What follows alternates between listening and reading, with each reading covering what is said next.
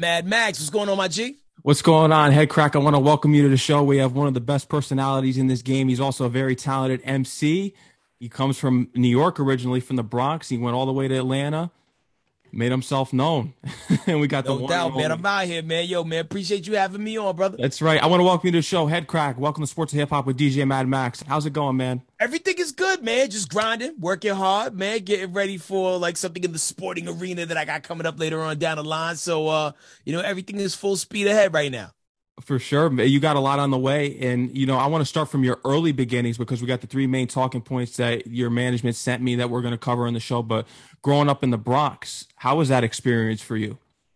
I mean, like you never really think about it as an experience in real time. It's just the life you know, right? Like, I mean, like living in the city, especially when you think about the 80s and the 90s and what that looked like, right?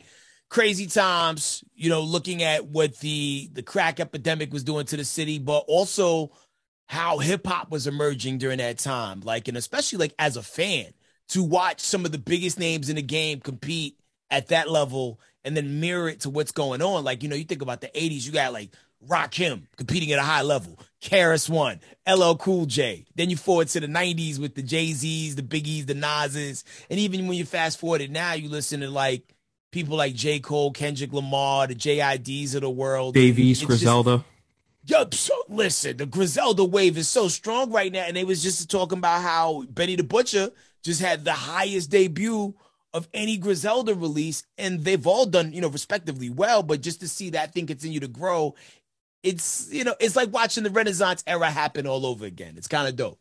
It's beautiful to see that competition is back in hip hop, and they were predicting Little Durk's album was the yeah. one who released. They were predicting his to go first, but you look at the charts, Benny took over with Tana Talk Four. Yeah, and the crazy thing is like, you know, it's not like people are just playing Benny the Butcher on the radio like that.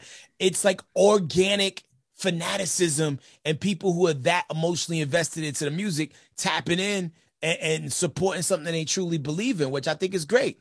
And, mm-hmm. and not to say that Durk's fans aren't going to show up for him as well because his fan base is rabid as well. But to see something like, you know, be a phantom menace within the machine and still work out, you know what I'm saying? It's, it's good to see it's beautiful to see that rap is at a competitive level again because coming from New York, I know from what I heard in, in your hip hop music and your catalog, and you're you're an MC, and we love the MCs out here because that's what New York hip hop is. And you come, you're cut from that cloth. You come from that generation.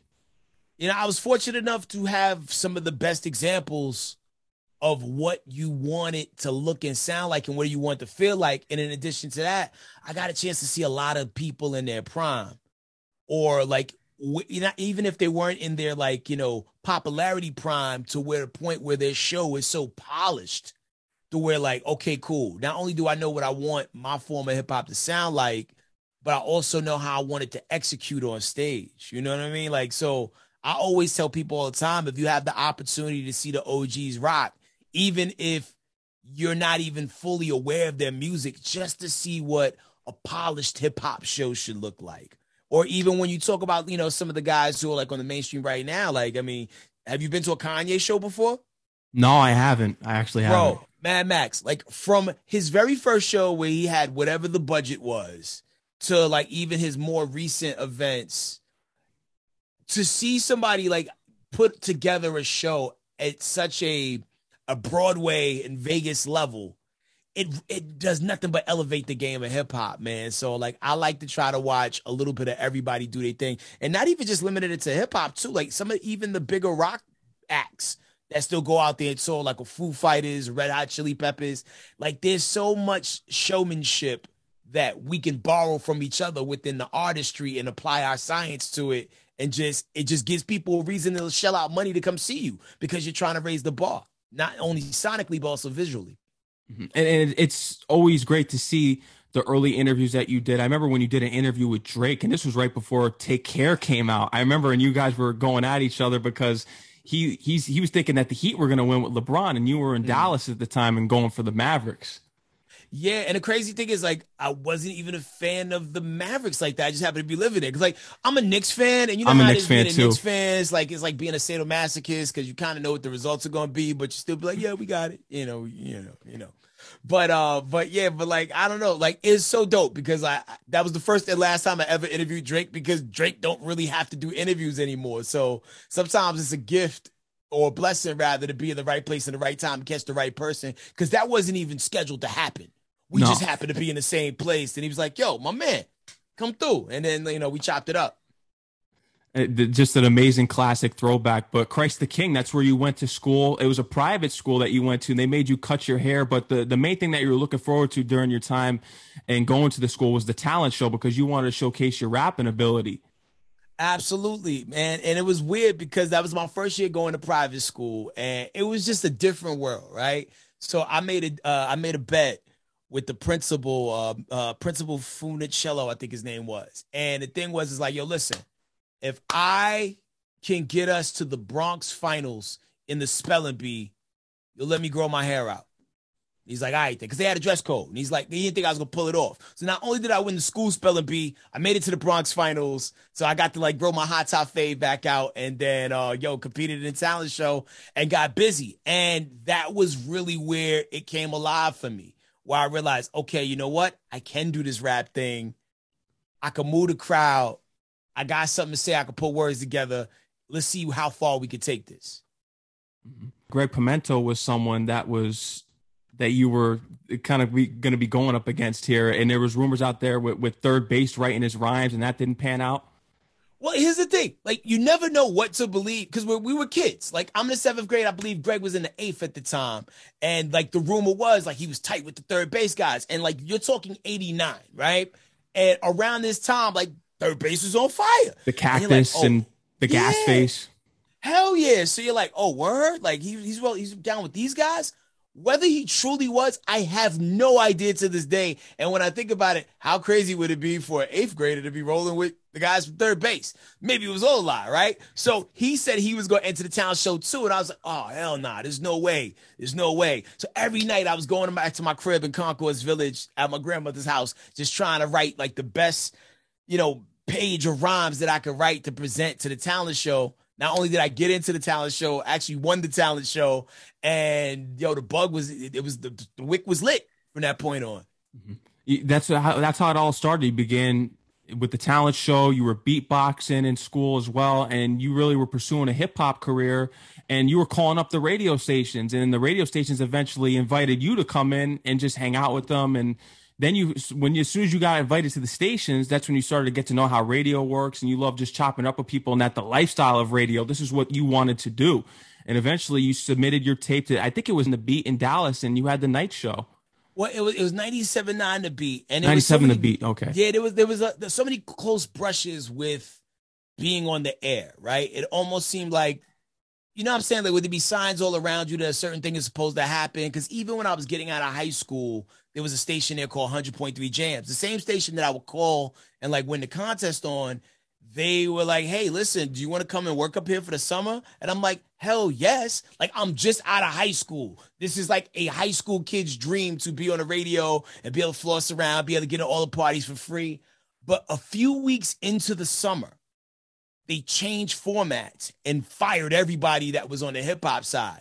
So that dream went right out the window, and it was like, all right, well, back to the drawing board, back to the clubs, back to the streets, back to like just entering MC battles and just traveling and doing what I can. But fast forward a few years, the opportunity came where a new station came to town.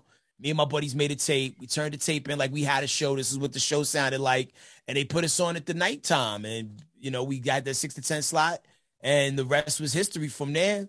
Go from there to the morning show, morning show to Dish Nation, syndication, my own show. It it has been a real like you know picture perfect scenario. You know what I'm saying? But a lot of hard work and sleepless nights came with it. Mhm. And, and the main thing is that you've always reinvented yourself. How did what was your approach in reinventing yourself in this industry throughout the years you've been involved in it? I mean, I think the key is is not even 100% about reinvention, but just figuring out what instrument you need to play in the band that you're in, right? So when I'm doing the night show, my role and approach was different than being on the Rickey Smiley morning show. And then my role on Dish Nation was different than being on the Rickey Smiley Morning Show. And now that I have my own show, you know, I'm like the Captain Phillips of the ship, and I have to like balance my energy and my worldview a little bit differently with, you know, with the cast that I'm dealing with there. So you just got to figure out what parts you got to play to make the car go. Like one day, maybe you're the engine. Next day, you're the wheels. Next day, you're the stick shift. Next day, you're the windshield wipers because it's wet outside. You know, so to never be stuck in one particular position and be able to play all positions to make sure that the end goal is the team wins that's really the true nature of the way I like to try to invent myself because like my worldview has never really changed. I maybe have more experiences the longer I live, but I've never I've, my friends will tell you I've never truly lost who I am. Like I am the same kid who is fanatic about Transformers and you know and hip hop and like you know what I'm saying like Mike Tyson and all the stuff that I was when I was like in the fourth grade. But you know, I've gotten older.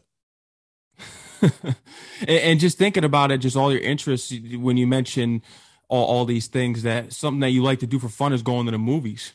Hell yeah. No, that's I mean, like when you go to the movies, that's one of the few times where like your phone is off, no one can really bother you. It's a true unplug from the world. You know, you go watch a movie at the crib, but maybe you might get distracted. Maybe you might run to the kitchen and get something. But there's something about going to the movie theaters and making that appointment, getting in the car, driving, posting up, smuggling food in if that's what you do, because it's what I like to do.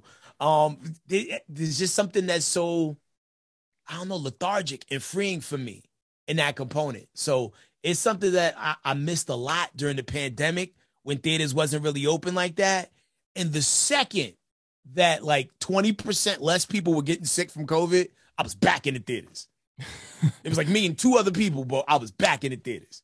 And people are back full force. It's crazy. What was the first movie that you saw back from COVID? Wow. Uh back I feel like it was a horror movie. Um I I want to say Halloween Kills. Nah, even before that. Like I was back in the theater early, bro. Like first shot, like after the first vaccine shot, like the second that people were sniffling less, I was back in. So I man, it was like it was a private screening that they had me put together where I got to invite some people. It might have been Don't Breathe 2. That was a movie that came out. And A Quiet Place too, I think oh, came out. Definitely was in the theaters to see A Quiet Place yeah. too. Um yeah, man, like yo, like back since being back outside, like the second it, the second being back outside meant you can go to the movie theaters, I was back outside. you know, like because that that was my that was the club to me. I have I have three clubs I go to: the gym, the movies, and Costco.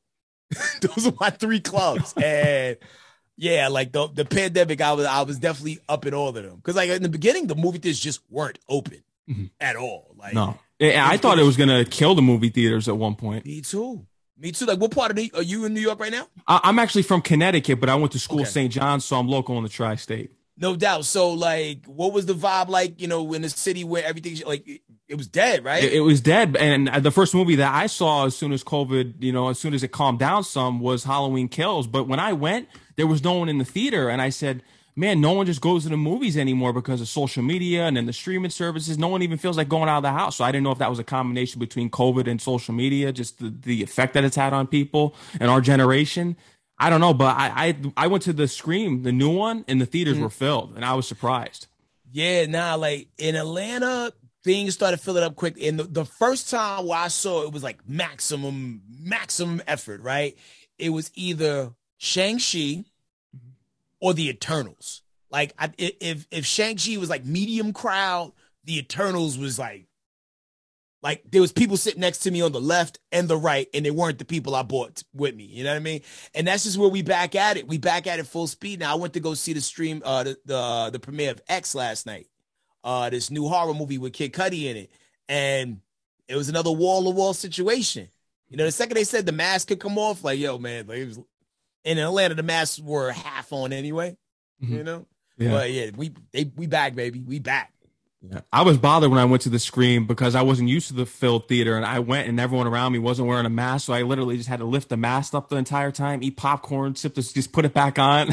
it, it's tough because you know everybody's comfortability level is different, mm-hmm. and the second everybody gets lax, that's when we'll be back to where we were square one. So I'm I'm a little, I don't want to say scared, but I'm really anxious to see what these new lack of mandates is going to have us in position wise. You know what I'm saying? Like, you know, because just a, a, few weeks ago, my dad was fighting for his life because of COVID, right?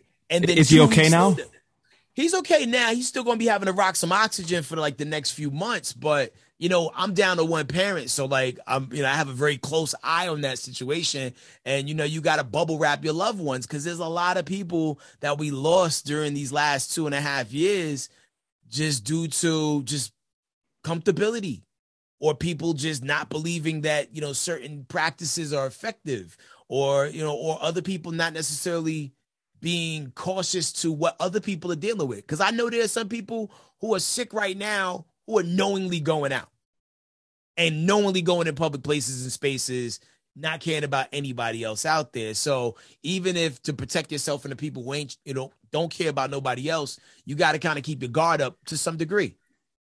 I agree. And I'm sorry to hear about your father, and I, I, hope he recovers soon from being on oxygen. And I know you had a close relationship with your mother. Rest in yeah. peace to your mom. Thank you, brother.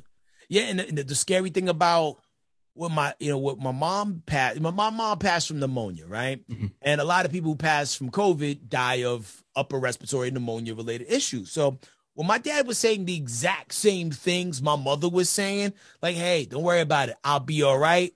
I was like ah hell nah. I seen this movie. I know how it ends. Shout out to my little sisters uh you know nico Nas- jocelyn and naja who took took matters into their own hands and called the ambulance and made them physically go remove my pops and put him in a hospital because that legitly saved his life.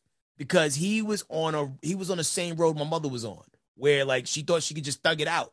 And there's just some things that you just can't thug out anymore. So you know shout out to them man. Like shout out to women in general. You know 100%. for keeping us alive and on point hundred percent. But getting into your career before even radio, I think the second thing that you were really interested in being too was an A and R and signing artists to your own label. And once you saw the label movement around that 98, 97 time was when you said that these labels are going to change. And then you, you shifted right into the radio industry. Yeah. Like, you know, it, it sucks when you look forward to something your whole life. Like, hey, this is what I'm going to do. And then when you finally get into the landscape, you see weird shifts. And I'm one of them people where like, you know, if there's a like a human version of the Spidey sense, I feel like I have it when it comes to certain things. And I just noticed that the industry was changing because I so once the radio station thing didn't work out when I graduated from high school, I went to college. Um, during one of my semesters, I took a, uh, a, a internship at a record co- at a record distribution company called Polygram, which once was the home of Def Jam and all these other labels before they got absorbed by Universal.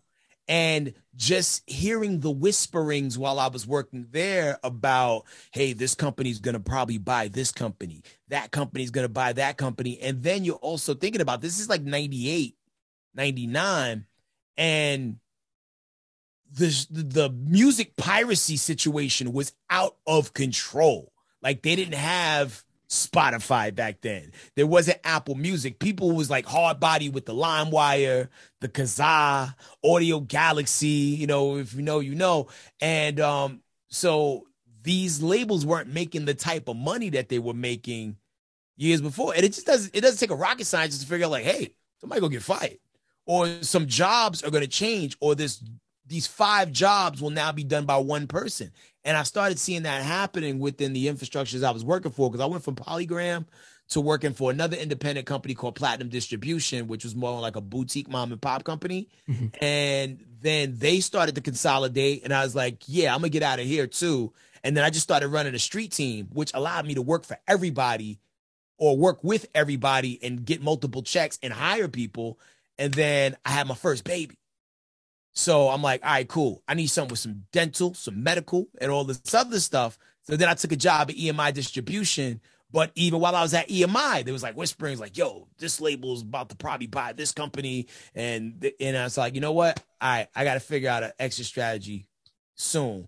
And then 97.9 The Beat came along. And I'm like, all right, here go my three point shot from half court. Let's do it. Me and my homie Super K keynote, we turned in the tape. Boom, we got in. And the rest is history. Early on, when you were trying to find a hip hop uh, deal as an artist, you wanted to sign to Def Jam, and you actually landed not with Def Jam, but you landed a, your own 12 inch deal. Yeah, so Def Jam for the longest time was the equivalent of being on the Bulls in the 90s. Like they just had such a strong roster.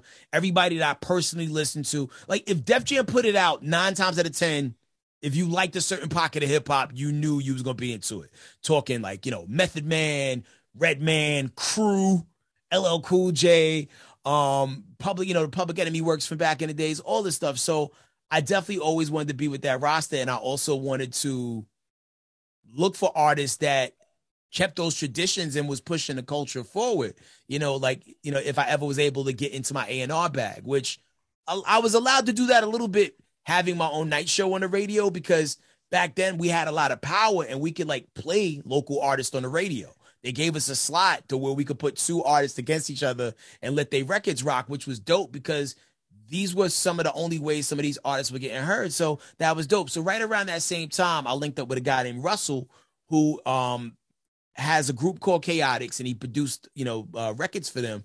And he was like, yo, man, you dope. I want to work with you.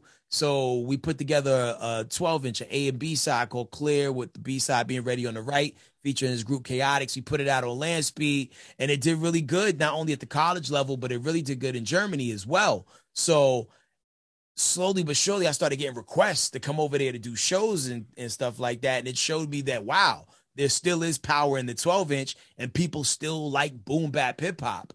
You know, a tradition that even continues to this day. It may not be the most mainstream, but there's an underground resistance of people who really just want to hear some, you know, like some, you know, some just real grimy hip hop, you know. And boom bap is back to number one on the charts. You know, we've been here for years. You know, like you know, like it, it, there may be ebb and flows to you know how popular or how mentioned it is, but you know, like everything has a wave. Everything has a wave, and you know, and it's good to see that boom bap is back in the wave. It is. It's especially being a real hip hop fan, and you've actually had the opportunity to collaborate with Craig G from the Juice Crew too. Yes, indeed. Yo, the crazy thing, the thing with Craig G is like the collaboration came from I guess a mutual respect from we battled in um in Dallas. Like uh, there was this event that came that uh, my homies Viz and Fats used to do called Final Fridays. They still do it intermittently, and they set up a battle between me and Craig G. And like, yo, I didn't back down. He didn't back down, and we gave these people a hell of a show. So the very next day, we was in the studio cooking up something in the in the lab, and and it's dope to this very day. Like Craig G still puts out records, and the records is dope because he's not just a MC from the '80s. He's a a timeless MC who believes in his craft, man, and like and is not afraid to like test his skills against up and comers. Which I thought that was like super commendable because some people get to a certain place in their career, they're like, nah, man, you know, like you ain't on my level. But yo, he gave me a shot, and that shot helped make me a legend in my city or one of the cities I'm from. That, that's a fact. And, and just going further into your hip hop career and then being in radio and Dish Nation. I remember being in third grade and watching you on Dish Nation, and people considered you the number one guy on that show. People were calling you the number one guy on that. And you got to tell me the first time that you met the Brat, Funkdafied. You got to tell me how, what was that story? Wow. So the Brat, you know, like like many of us, we all grew up you know, watching the Brat, you know, whether it be like on magazines, watching music videos, Yo MTV Raps, Rap City, the whole nine. So when um I met her years ago, actually, when I was still doing nights in Dallas, she had put out the Unrestricted album and she came through the radio station. We did an interview, right? And I'm like, yo, she's cool as hell.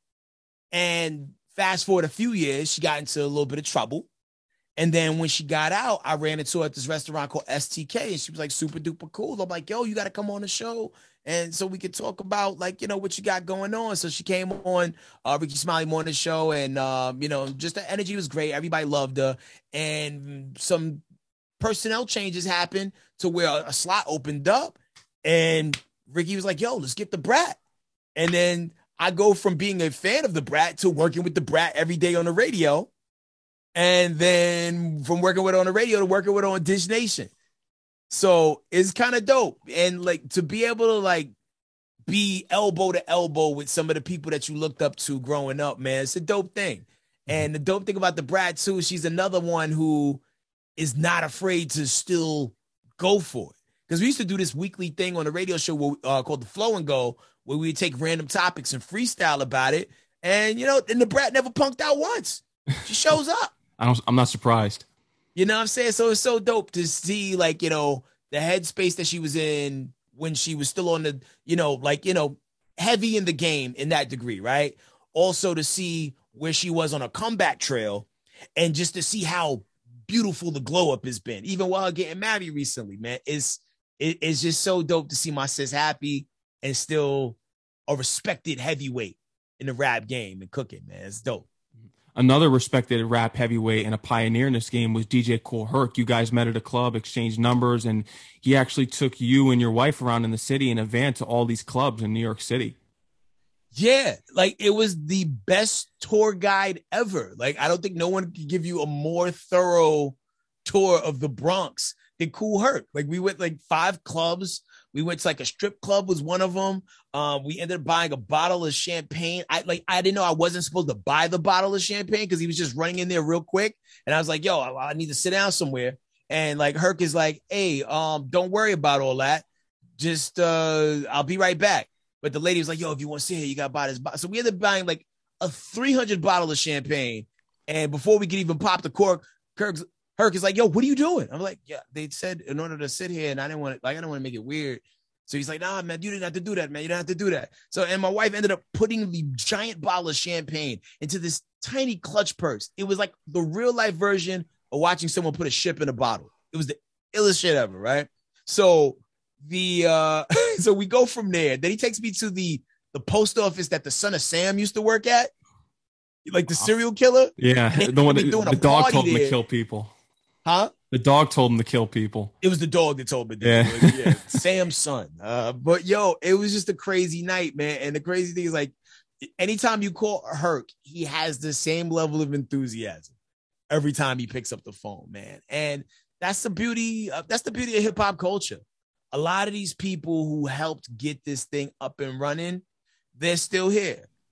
Some of them are in different financial spaces and places than others, but they're still here, man. So that's why I always feel like it's great to be able to not only show love to these OGs, but also like try to do business with them, create opportunities where they can eat. Cause you got to understand a lot of these guys were operating in a culture when there wasn't really any money to be made. They was doing it for the love you know? So when you hear these new guys like little this, little that, who get like a hundred thousand dollars just for a walkthrough, and they don't know who a, a Kool Herc or a Grandmaster Flash is, or don't know about a Grandmaster Caz or the Treacherous Three, Fearless Four, all these guys. Cold Crush. Cold Crush, man. Like it, it, it frustrates me because any good athlete, basketball, football, baseball, whatever, boxing, you know these people who who paved the way for you to be here, or like some of these people who broke some of these records. And I feel like in, in hip hop culture, there's a there's a bad energy with certain pockets of the culture where they're like, oh, that happened before my time. Oh, those dudes is washed. But nah, these dudes paid a lot of dues in order for you to even do what we're doing today. So I always, I always, you know, I, I'm I'm gracious to be able to to intertwine, interact, even shake hands, dap with any of these people because yo, you're part of the reason that I do what I do, and I'm still passionate about it. You know, you're an MC, especially from the Bronx, so you understand the game. And I'm not surprised that you always pay homage, and it's important. I agree with you. There's a disconnect between some of the youth artists out here that don't pay homage, and they say, "Oh, the, these artists are whack. That sounds dated." But you know, there's a thousand of Lils out there that sound the same, and there's only one Kool Herc, there's only one Cold Crush, and then even the MCs from the 80s and 90s that we can go on and on about. Yeah, no, indeed. And especially too, like, I like when I see artists that have generation gaps between them collab and do records together because I think that's the only way we can bridge the gap ecosystem going and bridge the gap. I think is very important because then you sometimes do have some artists that try styles that they're not really fluid and efficient at. And I think sometimes you need some people like people to help keep you in a style pocket. Not saying that you have to completely change your style, but there's ways where you can do what you do and apply your science to, to the modern thing, but not sound like you're trying to keep up. Because with some people, we don't want to hear you do today's style. We want to hear how your style sounds now with today's thought process. And I think it's hard to not get that um uh that that creative schizophrenia sometimes because you're like, ah, oh, what do people want to hear? Well, they want to hear you. Mm-hmm. They want to hear what you have to say now. And some people evolve great and some people don't. Like I think Jay-Z has done a great job of evolving. Nas is on a great run too. Yeah, Nas. Oh my God. Who would think Nas would everybody wanted Nas the top Illmatic, but no one knew that we would want Nas to top uh, King's disease. No one knew that that was going to be the new bar that he was going to set. For a second, everybody's like, he'll never do something as good as Life is Good. But now we talking King's disease, which is like damn near 10 years after life is good. And I love to see it because that is what is supposed to happen within the culture. People be trying to age you out and push you out the door like 30 plus. But yo, Rick Ross is still making phenomenal albums. Jay-Z is still doing phenomenal work. Nas, 2 Chainz, um, shit, Statik Selektah. Um, you know, like he's like one of the Quincy Joneses of hip hop right now. Soon as Andre 3000 stop being afraid and press the button. I know he, I know Andre got 50 songs sitting on a hard drive somewhere right now. I know he does. That will change the face of rap if he decides to put it out. But sometimes we penalize our people for trying to grow up. We penalize artists for trying to grow up sometimes. And I think that's probably one of the biggest disservices we do to ourselves within the culture. Like I remember when Raekwon came out with Immobilarity and they're like, no, we want Cuban links again. And it's like, yo, but I'm trying to grow. Let up, let them grow. and, and, and mobilarity, you got to think of the song "Sneakers" on there. Oh, that was that. Yo, that's like one of the last tracks on the album. That's yeah. one of my bops though. Classic that, heart to heart, live from New York. I mean, he, he, had so many dope joints on there, but people still wanted him to Casablanca. rap with an Italian name. you know, I don't understand. Yeah, it's just uh, unbelievable. In relation to the conversation that we're having, though, how did you feel about Mase's new record with the Oracle 2 and an old artist trying to fit in with today's generation? Oh man, that was definitely part of the example of like, yo, you didn't have to do that, bro. Like, no, not when I say you don't have to do that, it's like Mase is dope for like no reason, like for whatever, like for no reason. Mase is still dope. I just didn't want to handle auto tune.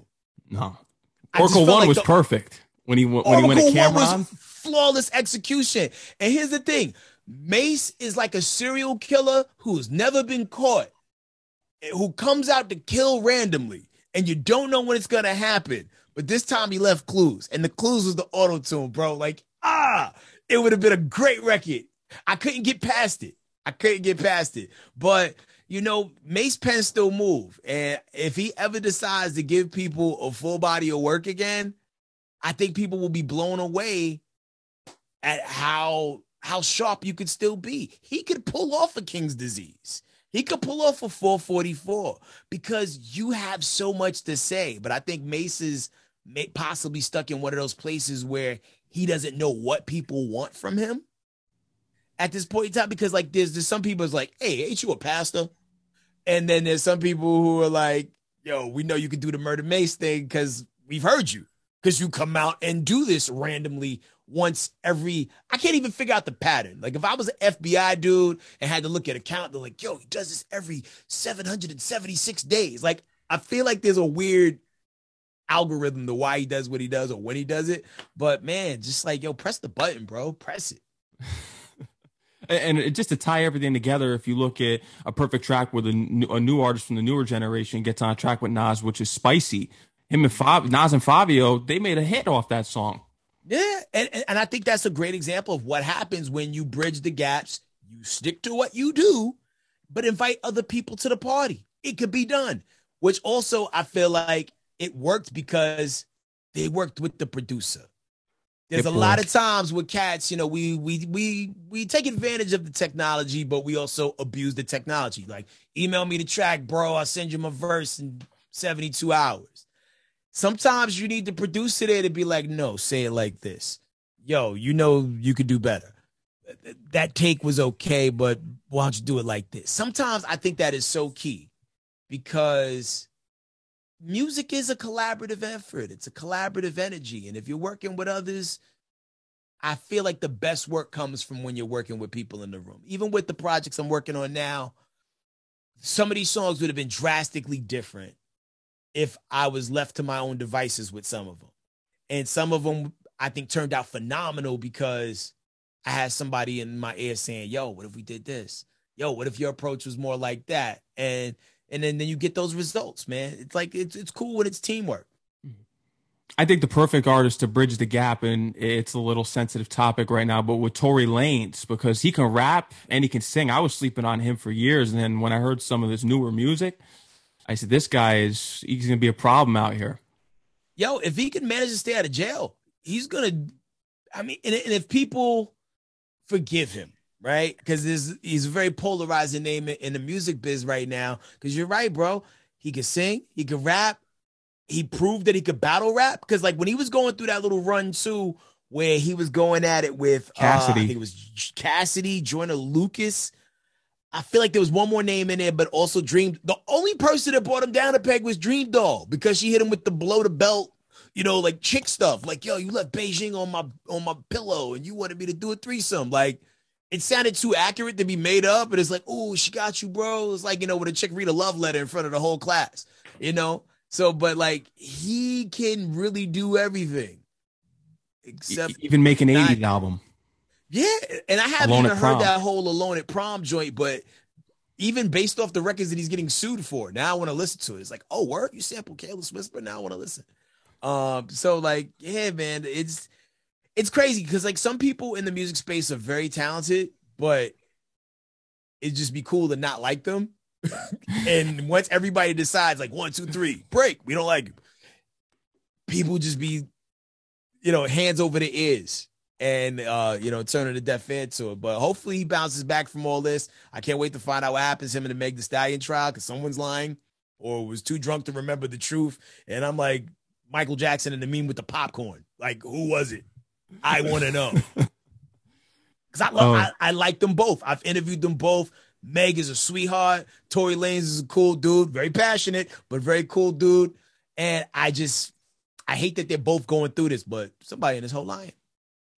And we're gonna find that out soon. I, that's gonna be coming soon, and I'm Word. I'm looking forward to hearing the truth on it. But what is your take, just being in the radio world and covering media and press and eh, being on the air? You you always have to be careful about what you say. Sometimes what is your take on the cancel culture? And do you think it's always been around longer than it has? And it's just now being pronounced in the coming years of recently? I mean, I think cancel culture only came because like social media gives more people a voice, right? The real cancel culture is being blackballed. When someone somewhere who has the power to be like, nah, fam, it's not gonna happen. That is the true definition of cancel culture. Like whatever weird thing happened with T Pain, that was cancel culture. And he doesn't, he didn't even do anything the public knows about. No.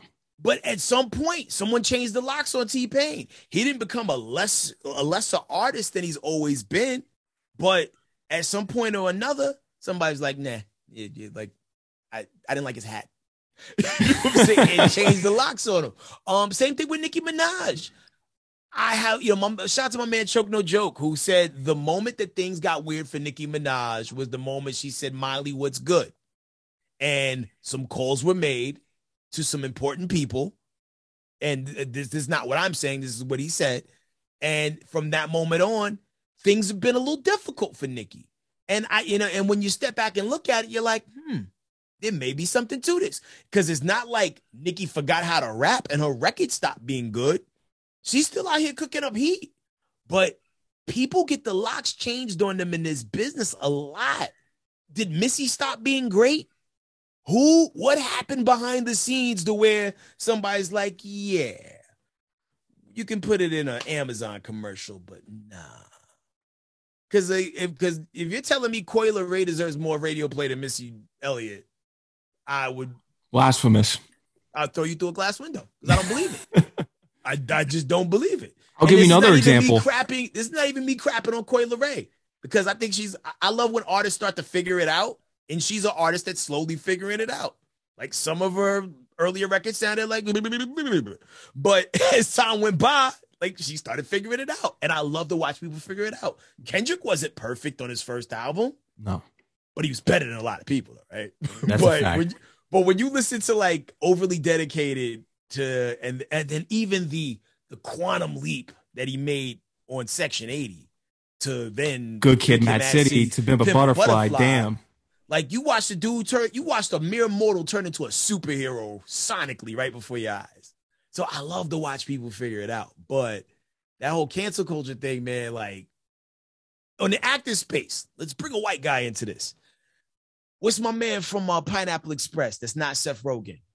James Franco. Yo, All the accusations. They changed the locks on him so fast that they act like the disaster artist wasn't even made. I can't even tell you a platform that it's streaming on. Not saying that it's not streaming anywhere. I haven't looked. However, you know, sometimes you just be randomly flipping through your channels on cable and a movie will come on. Like, he should have won every award that year. And even if he didn't accept it, they just they they erased history. They acted like the movie never came out. We don't know what you talk. What is this disaster artist you speak of? And I think it's terrible. Same thing happened with Bill Cosby. They started pulling the Cosby Show off the air when he was going through what he was going through, and a lot of people who are not Bill Cosby lost money, and they got blackballed by association. Not not granted less opportunities, but you know it messed up their money. And I, I think when things like that happen, it's messed up. And I it's an unpopular opinion, but I think sometimes we should be in a space where we can separate the art from the person who made it. You know, because even with um, and it's popular like an unpopular thing, R. Kelly. I knew you were going there because I agree. Yo, like I'm not saying that we should be playing you remind me of my Jeep, but there are certain stations that will not even allow you to play like I believe I can fly. Not even in, in a motivational space and we just can't act like the but i think it's important to keep these th- the art alive so we can tell the cautionary tale of this flawed person who made amazing music that got too close to the sun and burnt himself. You know i like you know you we can't erase history because no. people have done that enough in history books. And that's why most people don't know about the the black wall street you know yeah. everything's been whitewashed. Yeah you know, like ah, we we're not we're not proud of that, so we're gonna hide it. And maybe one day you can Google it. That's another thing I have problem I have with like digital things. Like if you don't have physical things and everything's left to digital, like someone can go and like erase the digital trace of it all right now. Like ugly pictures of Beyonce. They exist, but you can't find them anymore. No. Because some people are more powerful than others. Change the locks on you. That's right. Another example I was going to bring up before was Troy Ave. I mean, once that stuff went down with the incident at Irving Plaza in New York, he's still going to trial. I think the reason why he hasn't really taken off too just by being blackballed as well as being independent is because he hasn't been able to tour. He had his first performance in New York City the other night, and the crowd went mm-hmm. crazy to his songs. Yeah, and Troy Ave is a personal friend of mine, one of the most solid dudes in the business. Absolutely. And I think when everything went down, a lot of people threw their hands up and like you know didn't want to associate themselves with Troy because of the people he was beefing with and the potential trouble that he could be in. But when you look at the when you look at everything that we like idolize and salute within the culture, this dude swung on the guy that was talking smack to, uh, like about it. Well, actually, I think that I, if the, my memory serves me correct, and I I could be I could be wrong. But you got into it with the guy who has been talking crazy about you. You wrestle the gun out of that person's hand, and you get shot yourself. And but you didn't. He didn't. You know, and drove himself to the hospital. Like these are the tales that you know that when are fake and fabricated, we salute, we support. Oh man, this is a real. This is a tale of a real one. And when it really happens, you don't like it because of the person who it was, you know, or whatever. Or like, you know, it, it, it frustrates me, man. But yo, Troy is a solid dude who works hard, he grinds, he's a man of his word, and it's gonna happen for him. especially once he's able to get back out there and tour. And I saw the videos of him doing his first shows back out. And like, yo, people love his music and the energy that it brings, man. And I can't wait for more people to get, you know, christened by it. Yeah, he put New York City on his back there, and, and he really was responsible for bringing back that New York hip hop and put it on the forefront in New York with New York City, the album, and Bricks in My Backpack 3. It, it's just amazing. I can't wait to see the run that he's going to be on. But I want to get back to you because you have some amazing stories as well. We'll get into your boxing journey. But Tyrese, he's someone that's very passionate. He loved the sit down interview that he did with you. He invited you to his house, and all of a sudden you show up, and Run was there. You had a great conversation with Run because you're a huge Run DMC fan. You asked Hell Run yeah. if he would do an album, if you do another album. He, he was like, "I'm good." yeah, and that shocked me, man. It, it, the crazy thing is about like people that we idolize.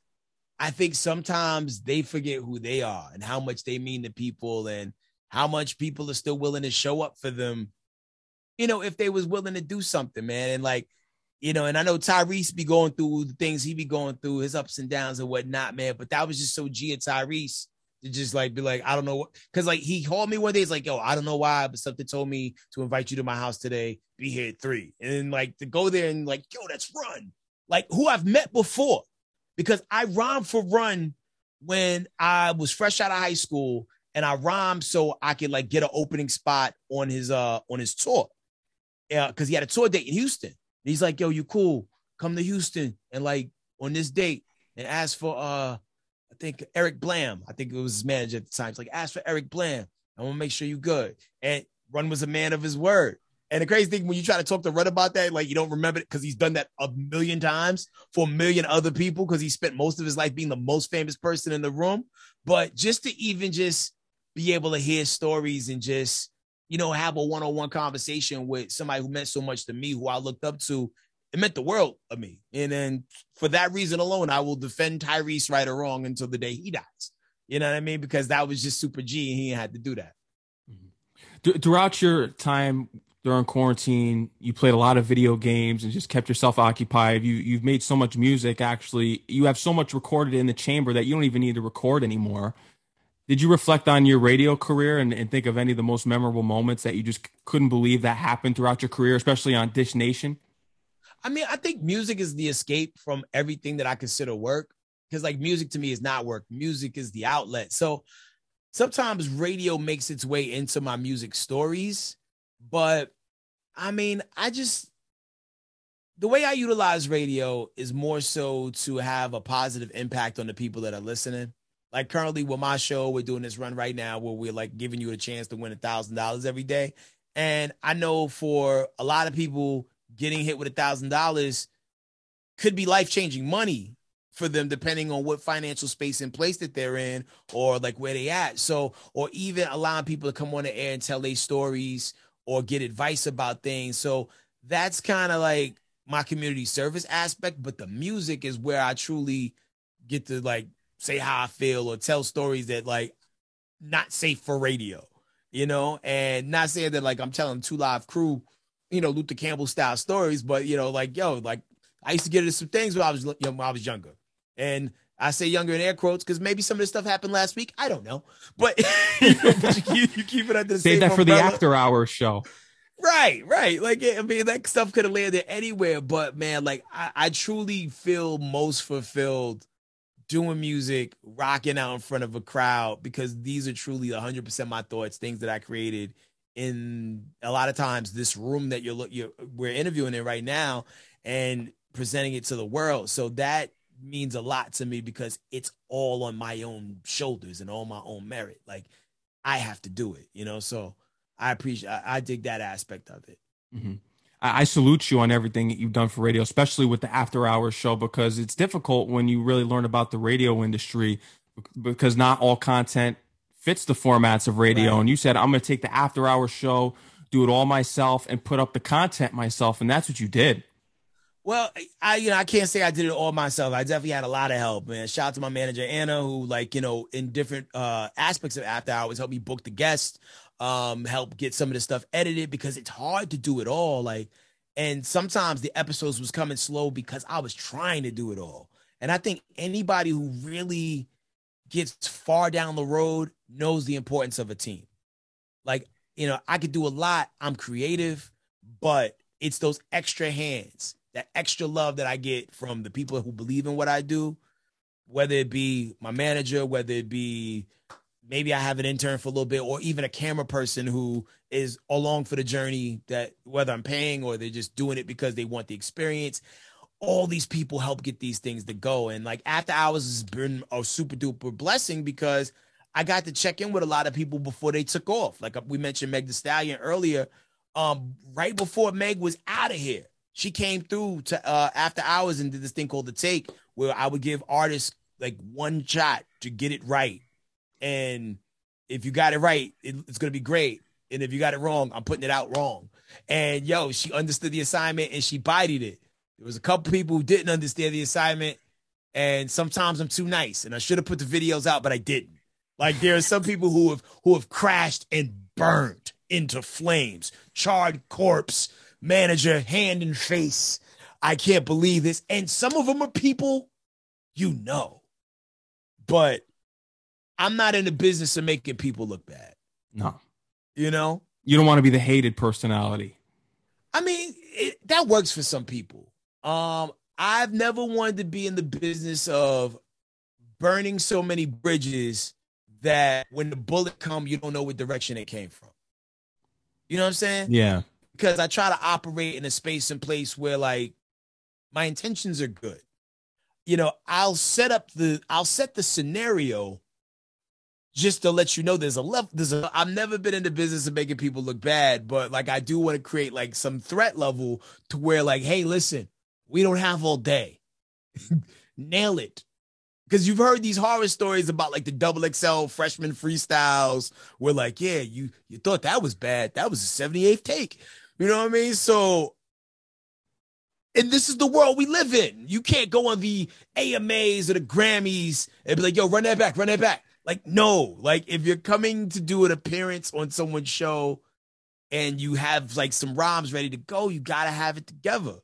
Now I can understand if I asked you the day you got there and you're not that type of artist, but like you know, if you're a freestyle artist and that's what you what you do, you go off the top is great. But you know, like some people who consider themselves killers in the game, like yo, I you had like four weeks. Like, come on, get it together, bro. Like, sis, what up? Come you know, so yeah, like be be prepared. So like that's what that was all about. But the pandemic, you know, made it hard to get more in person interviews because like studio protocols and um, but but we gonna come back in full force, man. Now that the world is like starting to ease up a lot more, so I'm looking forward to that as well. You got your name just by your experience of rolling dice. That's how your name came about. Headkrack. Yeah, and I gave myself that name. It's like no one, no one else was crafty enough to come up with that name. That's just me, like you know, because like around the same time I'm shooting dice, like Brand Nubian slow down was like still a song I was listening to a lot when Sadat X would go, yeah, head crack, head crack. And then um this group called Double X Posse had a song called The Head Cracker, which was like when bad things happen. So like, yo, with a pair of dice in my hand and you got money, bad things is about to happen. Let's get it. Cause I that was my that was my job. That was my means of income. Like I would take my school lunch money for the week, use that to shoot dice. And that's how I came up. Like whether we were study hall, on the bus, um, in at like you know in the little rec area like at school that was like man i always kept them things shaking and that was just like one of the ways uh yeah one of the ways i i, I provided for myself Walk me through your boxing journey because that's something that you're most passionate about. well that's my current passion for the moment man like you know my new album microdose is in the can getting ready to start rolling the singles out man first single violence and for the love the a side b side comes out march 26th but uh june 11th it is going down um uh, I'm stepping in the ring, and boxing is part of like my family lineage. You know, my cousin is Joe Frazier, well, you know, the late great Joe Frazier at that. Wow. And um, boxing was always on in the crib. And you know, anybody from the city has been in a street fight or two, but there's differences between street fights, which in our heads we think every fight that we've ever been in were like these nine minute epic bouts. No, most of us fought for 46 seconds, maybe 27, right? So to be able to expand my lungs and like build some level of durability to where I could go three rounds with whoever my opponent is about to be is really forcing me to have to dig deep and and and become a monster that I haven't had to be in quite some time because, you know, you don't have to punch people in the face during Dish Nation. So, or like worry about getting punched during Dish Nation. So, this is a whole different level of prep that I'm having to do. And I, and if I was to say it was easy, I'd be lying because like there's some days where like I'm outside of the gym dry heaving because my my my trainer Pepper is really pushing me, trying to turn me into this animal, man. And uh, I'm having fun. Um, and I just can't wait to see what goes down June 11th when we step in that ring and the bell goes ding. You know what I mean? Mm-hmm. I was the thriller in the alley, Frazier Manila. Shout out to the Jizzle. That's it. Have you thought, you know, boxing's been such a huge part in hip hop. Have you thought about creating your own music video in boxing? Because you look at Canibus second round knockout, then you have Mama said knock you out with LL Cool J, Moe Dee hit him with the death blow. Mm-hmm. Yo, you know your stuff, Mad Max. Thanks, man. I definitely want like every project. I think of what song would be the boxing video, right? But sometimes you be in shape, sometimes you don't be in shape, and I feel like right now I'm in better shape than I've been in in years. You know what I'm saying? It's like, whoa, there's one, two, three, four. We're up to four abs right now. Uh, so like I want to get to the point where like I get like all six of these bad boys showing up, and then like you know we could try a thirst trap for the ladies them.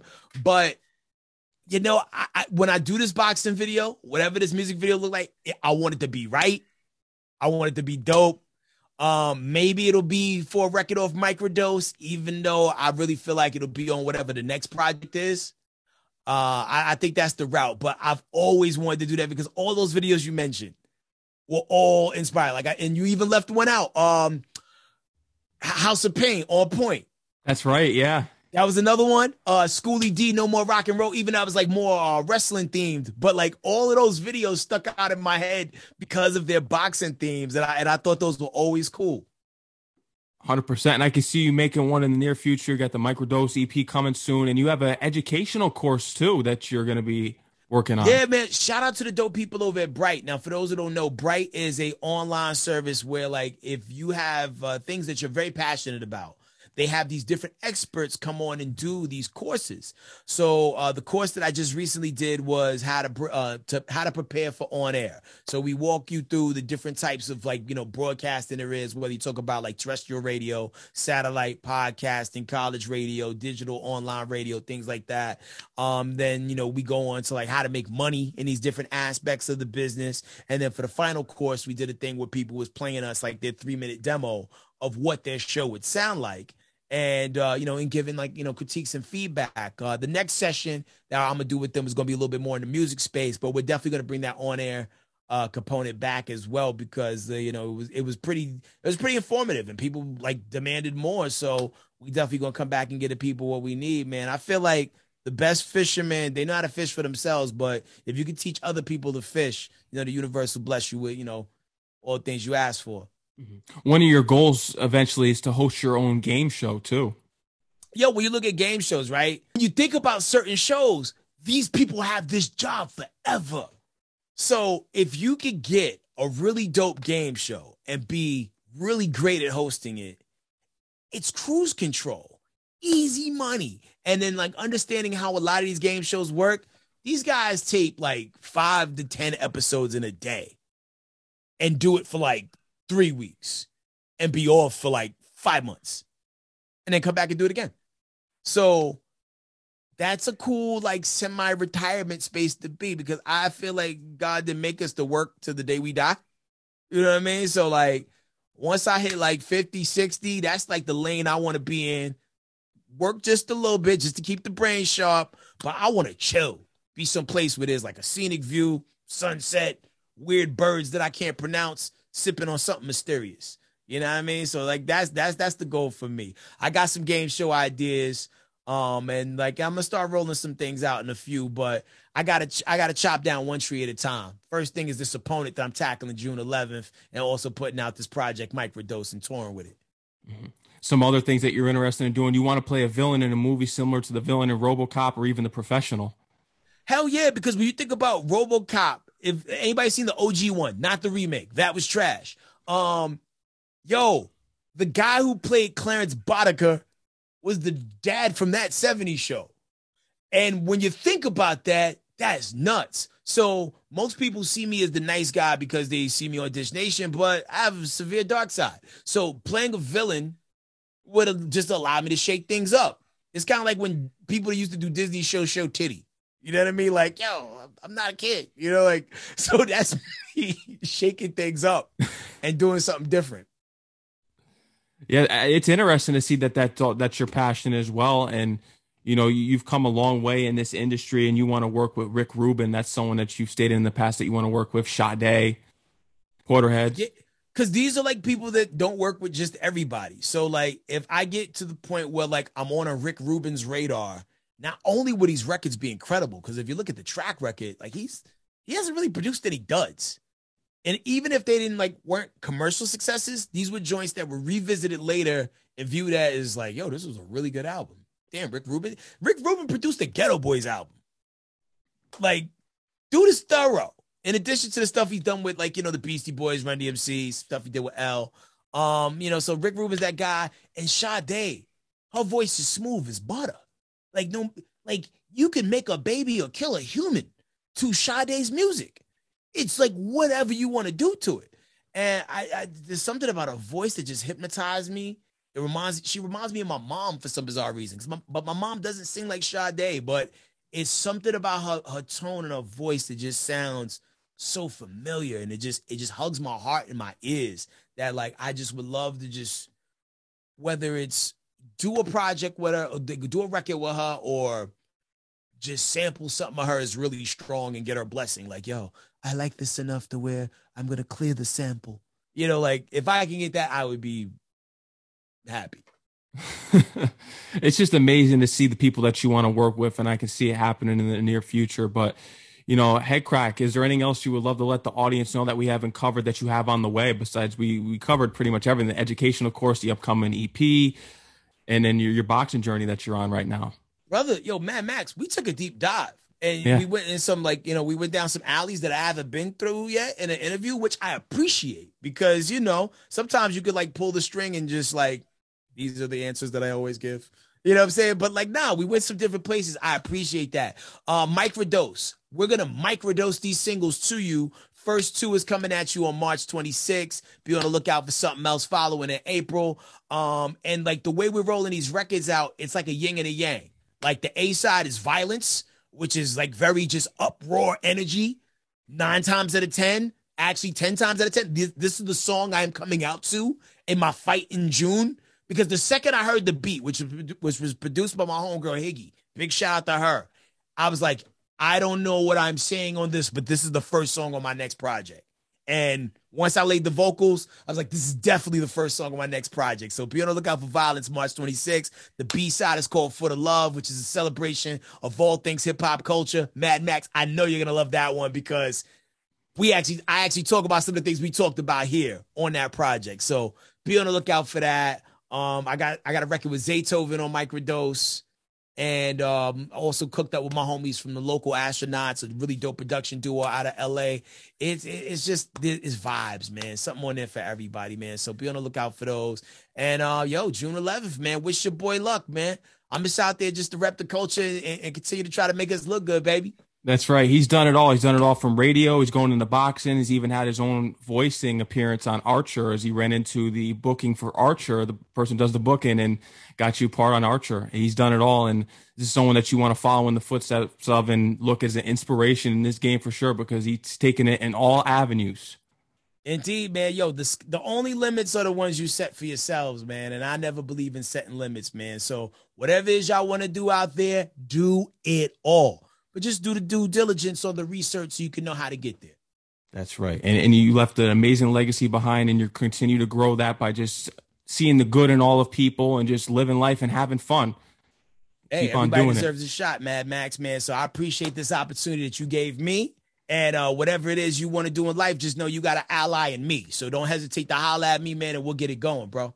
I appreciate that, Headkrack, and you're always welcome on the show. Thank you for coming on, and thank you to your manager for setting this up as well. I had a great time. Oh man, yo, Anna's the OG, superstar manager. Everybody needs a good one in their corner, man. And like once again, man, thank you for your time and shout out to the listeners of the DJ Mad Max, man. Sports and hip hop. This is where it all connects. I love it. That's a fact. What are you listening to right now, like music wise? Me and my playlist, I'm very old school with it. I like Tana Talk 4, Dave East new album. I'm a big fan of Logic, but I, one of my favorite albums of all time, if it's not The Great Adventures of Slick Rick, it's got to be Capital, Capital Punishment by Big Pun. Yo, let me tell you, uh, two things. So the, the Slick Rick album. So last night, did you buy the um? Damn it! What is the name of that company that does the reissues? Uh, so there's a company that does reissues. They made a children's book version of the Great Adventures of Slick Rick album. And it's children's story, like illustrated with the drawings and the words and everything. My kids have been reading that every night for the last like three, four weeks. So they'll read the story, then they'll have me read it to them, and then they'll like read the story while listening to the song, a children's story.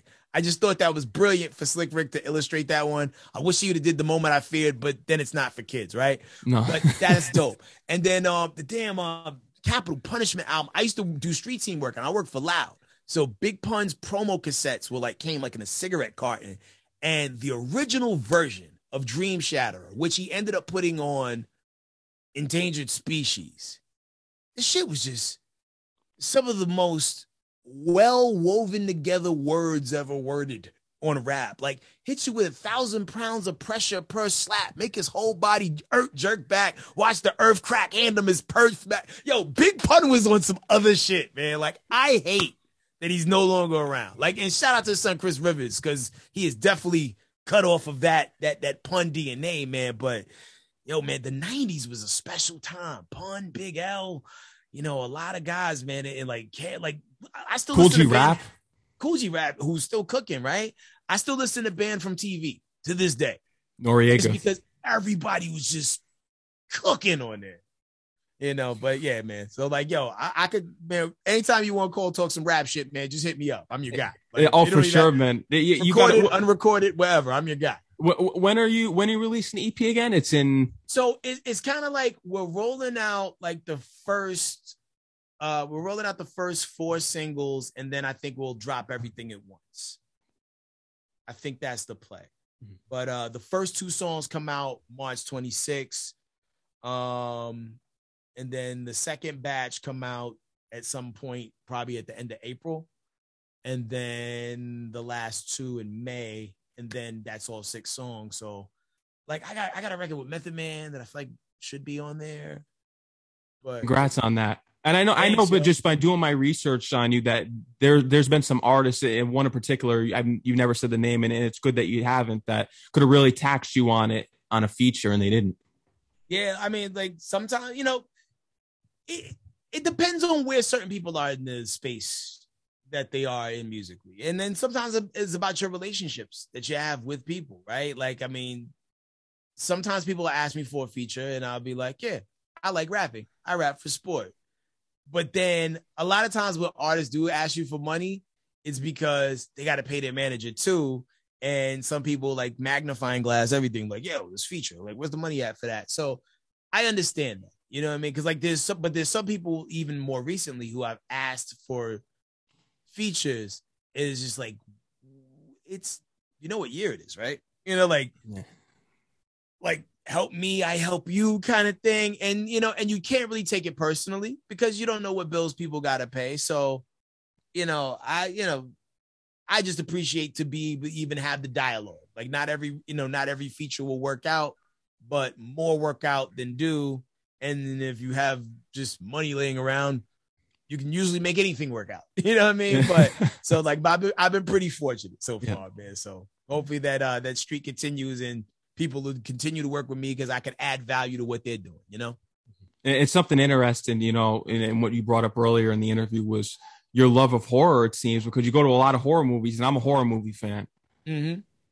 Yo, the big time. Like that's what I said. The movie I went to go see last night, X, is made by the same With person. Kid Cudi. Did, yeah, the same person who did um they produced um ah dad gone it. Same people who did Parasite. No, not Parasite. Never mind. I can't even think of the movie. It happens. But, it, it, will come to us eventually, but probably like 20 minutes from now. yeah, like when I'm driving, going to do something. But there's just something about being afraid or like just being stressed out, but to know it's not happening to you for real. That is the thrill I get from horror movies. Like even when I was a kid, that was something that like I'm sure that people looked at my mom like she was crazy when she was bringing this 4-year-old to go see like Friday the 13th 3. 3D. But I was in there like a G, like I wanted to see it. And I'm sure if she didn't recommend it, I did. You know, because that's just I was always in the horror movies, man, and that's something that continues to this day. And out of my kids, I only got one that really rocked with me like that on the horror movies. And that's my nine year old. Like my oldest is like, he'll have to look and see like who dies, how they die, so he knows when to check out. You know what I mean? So it's kind of funny how that you know certain traits skip a generation and like you know who will rock with you on certain things and who won't. Like even my baby, like my three year old, he he want to see Scream. Like he don't want to see Scream. He, he, says he wants to see Scream, but he don't want to see Scream. Like they almost played Scream in the theater that I took him to go see Spider Man on, and every time we go to the movie theaters now, he's like, "Is this theater seven? Because he remembered that it happened in theater seven. No matter what theater we go to, he's like, "Is this theater seven? I'm like, "Nah, it's not theater seven. But it's funny, man. But yeah, like horror movies has always been part of my like my film DNA, man, and that's why I. That's another thing on, on my bucket list. I really do want to like write, produce, and direct a horror movie that was going to be so, that was going to be one of my questions for you because you're passionate about film and you stepped your game up and took acting seriously and it seems like you're passionate about film. I feel the same way about hip hop the way I do horror movies. The remakes, I mean, stop. We need more originality, more Wes Cravens, more John Carpenters and Sam Raimi's out here. Absolutely. And the crazy thing is like a lot of the innovation is coming from Asia as it relates to some of the, the horror genre. Even when you look at things that Americans we remade like The Ring and you know, I heard they're trying to remake Last Train to Busan, but Americanize it. It's like, no, they already did it great. Let that be great and appreciate that for what it is. That's why I like like the work that Jordan Peele is doing because he's done two movies that I have never seen before. Like I've seen Us and I've seen um Get Out, but I've never seen those movies. These are original concepts. So when like guys like Sam Raimi cook up something that wow, this is pretty innovative. And even the movie I saw last night, X was different. I expected it to be one way and it was a different way. And even like, you know, movies that really like stoked the flame in my fireplace when I was growing up, like uh, Dead and Buried. I don't know if you ever saw that one.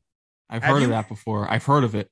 Bro, like far as retro horror using practical effects where everybody's on the table, because there's some movies you watch, but like they ain't gonna kill that kid. and then the one that, oh, we killing kids? Like oh. everybody, like anybody can get it. This is what we're doing in 1982. Like those movies are the ones that I really feel like, you know, leave a taste in your mouth because, like, wow, didn't see that coming. Even like I I saw the OG Night of the Living Dead. 1968, George A. Romero.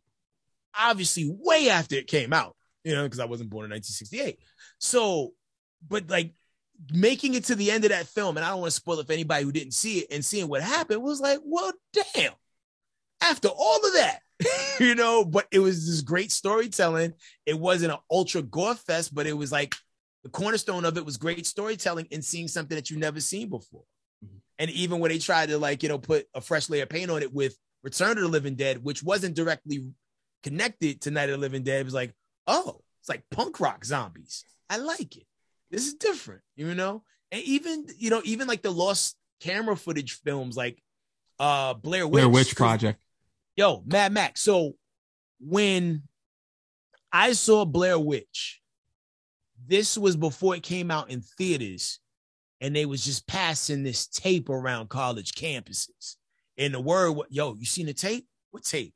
Yo, the tape of the people that got stuck in the woods. Yo, I know my man over in Dawn, blah, blah, blah, who got it. Let's go over there and watch it with them. So we're watching it, we're watching and have no idea that this is just like strong pre-promo for something that they plan on releasing. So just imagine just like the like the blank expression you have on your face when you're driving home, not being able to understand what you like, that was special, you know? So to be able to create those moments with film and hopefully with hip hop, is you know what I aim to do. Those those moments where you're like you don't know what to say. Have you seen Midsommar? I have. Ari Aster Bro. directed the Same guy who did Hereditary. There we go. The same people who produced X produced Hereditary. There we go. So yeah, I think you'll rock with it. But yo, what was your what was your takeaway after seeing Midsommar? Like that was that was an insane movie. I mean, those cult films are interesting, but that that was it was originality. It was something mm-hmm. I'd never seen before, and I think that's what horror needs. I, here's the thing: I'm a big slasher guy, so okay. I want to see a new slasher. I'm sick of the hundred Michael Myers films that we're getting now. Nothing will ever beat the first two, in my my opinion. The 1978 one, the 1981 with the second one. I don't like what they're doing with the new ones. I think they're terrible. They're they're terribly written because you know why?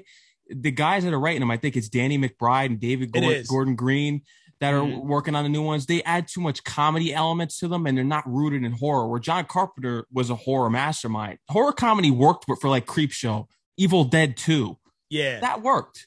But the new ones that they're adding in here, it's like they're not real, real refined on the horror genre. And I feel the only thing that frustrated me about Halloween Kills was I really thought Evil dies tonight, right? Oh, but so, the hundred times they had to say that in the dialogue. I mean, come on, yo, but like, yo, the, yo, the whole town had him surrounded. Like, yo, hey, you gonna take your foot off the brakes, off the gas? Like, what? I got man. Like, uh, once again, I don't want to ruin it for anybody who hasn't seen it. I really am interested in seeing how Halloween ends. Ends, but yeah, like sometimes when you Hollywoodize something that's supposed to be what it is, it, it does it, it does cheapen it a little bit and make it a little bit more edible for the casual consumer, which works in varying degrees, right? But yeah, yeah, I'm running out of things to watch. So I just ordered this thing the other day called a um is it called the German film? it's named after a country and it's literally called a blah blah blah film. Mm-hmm. Uh, uh no, um, a Berlin. No, a, a, hold on, hold on. This is gonna bother me. This is like I can't let this come. Uh, going it, man. It's just a weird Eastern Bloc country where bad things happen to people. Anyway, it's named after this place. It's like, yo, it's a Berlin film or it's a German film, a jo- Stockholm film. Anyway, this movie is supposed to be one of the most disturbing horror films ever made, and they had to make like three versions of it just so they could sell it. I'm gonna watch it like this weekend, and and as soon as I think of what it's called, I'm gonna I'm gonna text you, send you a DM or something because I can't wait to see what your take is on this because you you sound like you really rock with horror and yeah. we're dying breed. You yeah, we are. We, we are dying breed. But I, have you gone to like horror? Con- I've gone to some horror conventions, man, and I get embarrassed because I look at myself. Am I really like these people? I mean, I'm seeing people hold saw, the, the saw dolls in their hands, and they're like, I'm only 22. These guys are like 30s and 40s. I'm like, please don't let that be me in 20 years. Please don't let. It's just, it's crazy. Sometimes when you go to some of these conventions, these people eyes are a little different. Um, you know, I, I will say that. Uh, but you know, I, you know, I think we use it for entertainment as an escapism, uh, to get out of them, uh, to get out, you know, get out of just the rigmarole. Um, but uh, you know, but some people don't know how to detach. You know, some people feel like they're really in it, they really live in it.